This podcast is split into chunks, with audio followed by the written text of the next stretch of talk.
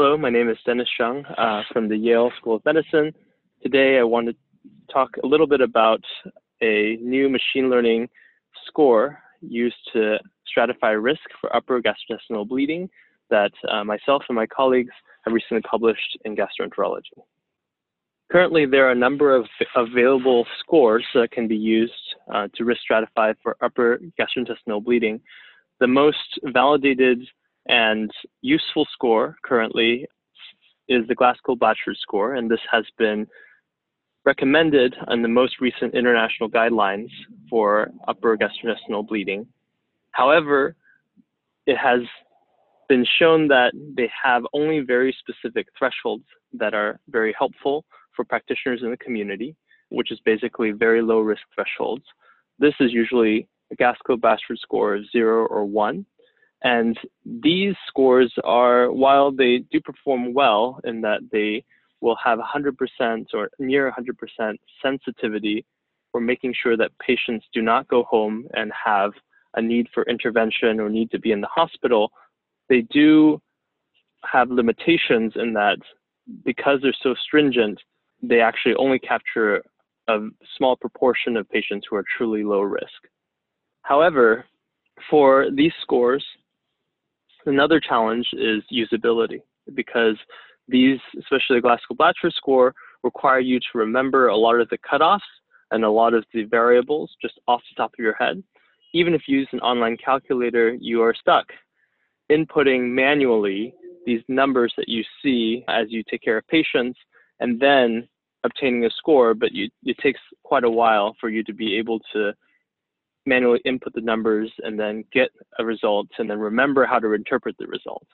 So the availability of these scores and the ability to use them at the point of care is limited. Um, the most recent data that we have to suggest any amount of uptake is really from around 2014 by Dr. Saltzman and colleagues when they did a survey of practitioners in the community, gastroenterologists and internists and emergency physicians, and only 30% of those surveyed actually have used uh, an upper GI bleeding score. So there's definitely a lot of challenges in implementing these scores. And as we mentioned before, these scores only capture a very small percentage of patients who are truly low risk. So the ideal for any physician taking care of patients is to give them the right care at the right time. And right now, the problem with gastrointestinal bleeding is that people who are non-gastroenterologists have limited experience and they tend to admit patients for observation or for inpatient stay when they really are low risk and should be discharged and sent home. So from a physician's point of view, I wouldn't want my patient to receive unnecessary care in the hospital when they could be just as happy back home. From a system's point of view, having patients who are low risk taking up resources that could be used for higher risk patients uh, doesn't make sense and leads to a lot of unnecessary utilization and resource waste. So I think from uh, a gastroenterologist point of view, we all, always want and prefer our patients to be seen in the outpatient setting where we can give them safe anesthesia and you know make sure we can take a look at what's going on with them and help them navigate that. But it's not always the best thing for patients to be in the hospital for unnecessary evaluation. From a reimbursement standpoint, uh, gastroenterologists are more and more being involved in this uh, idea of value-based care. So if we perform endoscopies on patients who are very low risk, number one, it unnecessarily exposes a lot of patients to anesthesia that they may not need. And number two, you know, they don't really add to any visible outcomes that would lead to improvement in patient health. So I think, you know, from a gastrointestinal bleeding perspective, we really want to be able to provide the best care at the right time to the right patient. And that is really, you know, the, the key motivating factor behind these scores is that if we find that they're very low risk, the right place for them is at home and then coming to see us in an outpatient clinic. If they're sicker and they're actively bleeding and they could receive one of the interventions that can only be given in the hospital, then by all means, they should be in the hospital and also undergo urgent endoscopic evaluation intervention. So in order to set up this study, we basically took four centers in the US and Europe uh, with patients who were prospectively entered into a registry for upper GI bleeding. These patients all had risk scores calculated, the common pre-endoscopic risk scores, including Glasgow-Blatchford, pre-endoscopic Rockall, and AIMS65, and also had the outcomes that we were interested in, which is mortality, hemostatic intervention, or blood transfusion. So the way that we sort of thought about this was that if we want to compare apples with apples, we really want to compare machine learning models developed from data from US and European sites to the risk models. The Glasgow Blatchford, for example, was developed in Scotland.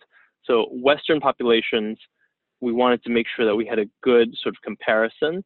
The next step we did was externally validate these machine learning models that were trained in these four US European centers on two centers in Asia Pacific. So one in New Zealand and the other one in Singapore. So presumably both the risk scores and our machine learning models would be seeing new data because they were obviously developed on Western populations and non Asian Pacific populations. We initially did a methodological study where we looked at a variety of machine learning models. So when we think about machine learning, it's not just one thing. It really encapsulates a variety of mathematical models that are used to find patterns in data. So we looked over five different classes of machine learning models and basically created five different models for all of the outcome measures that I described. The outcome measure that was the most important that we ended up publishing on was a composite measure that took all three 30 day mortality, hemostatic intervention, either endoscopic, surgical, or interventional radiology, radiological, and also blood transfusion, because this composite outcome really gives the best idea of which patients need to be in the hospital and which patients could potentially be managed as an outpatient. When we compared the performance of the machine learning models to the clinical risk scores, we were able to see that some models perform better than others. And then subsequently, we developed the one model that really beat all of the other clinical risk scores, which is a gradient boosted decision tree model. We showed that it performed better overall than the Glasgow Blatchford score for predicting the composite outcome for need for hospital stay. And it also performed significantly better in identifying low risk patients. So, for example, um, previous guidelines have suggested a Glasgow Blatchford score is zero to designate very, very low risk patients who can be discharged. And this is actually standard practice in several hospitals in Europe and the UK. If you have a Glasgow Blatchford score of zero, then you're sent home and then followed up with an outpatient uh, endoscopy. When we compared our machine learning model at the cutoff um, that was similar to the GBS of zero, we were able to identify two and a half times more low risk patients than the Glasgow Blatchford score of zero. So this is preliminary data that suggests that if applied on a large population of all comers coming with overt signs of upper GI bleeding, we could potentially send home two and a half times more patients instead of having them potentially stay in the hospital for you know 24 or 48 hours for observation. In order to make this not just a theoretical sort of benefit, um, we actually have been able to host the machine learning algorithm on an app uh, that's online for anyone to access across the world and to try your hand at looking at it and seeing if it does indeed follow your intuition. We also have a survey that's part of it, but I think the main thing is we want to make sure that people know that this is something that you can try out. Uh, of course, it's experimental and obviously, you know, not recommended or validated in any way on, in any prospective trial, but at least you can put your hands on something that has been validated in a prospective registry data set. The implications of this study basically are twofold. So the first is a proof of concept that these machine learning tools can indeed perform better than what we've been using in the past. And this means that, you know, as we move forward, you know, these tools will become more and more prevalent, especially when we're trying to assess risk. in anything that has clinical data uh, for gastroenterologists. The second implication is that now with electronic health records, a lot of the data that before we had to write down or had to record somewhere manually is being automatically generated and populated. Um, and because of this, there's a very exciting prospect of integrating these machine learning models within the electronic health record, which means that when you have a patient who's being evaluated in uh, the emergency room, all of these fields will automatically populate and calculate the score and provide the score to the provider who's seeing them in the emergency department. So as gastroenterologists, we may not even hear about low risk patients until the next morning when they say, hey, you know, this patient came in, they're very low risk, and we want to make sure they follow up with you as an outpatient. So this cuts down on unnecessary calls in the middle of the night for patients who are truly low risk. It really helps providers who aren't don't have much familiarity with GI bleeding really be able to take care of patients in a much more higher level um, to be able to say, okay, based on this algorithm and based on these factors, these patients can go home and I'll make sure that they have follow up as an outpatient with their GI provider.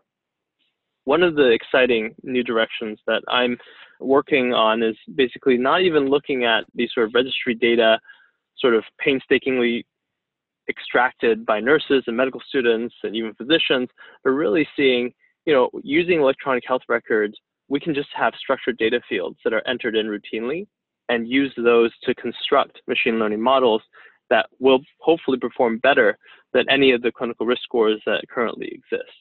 By doing that, basically, you can make tools that are not just one tool to rule them all, one machine learning model to be used everywhere, but really customize local machine learning models that can really take into account your patient population, the epidemiology of your specific center, and really help predict people who come into your emergency room and not just people from across the world.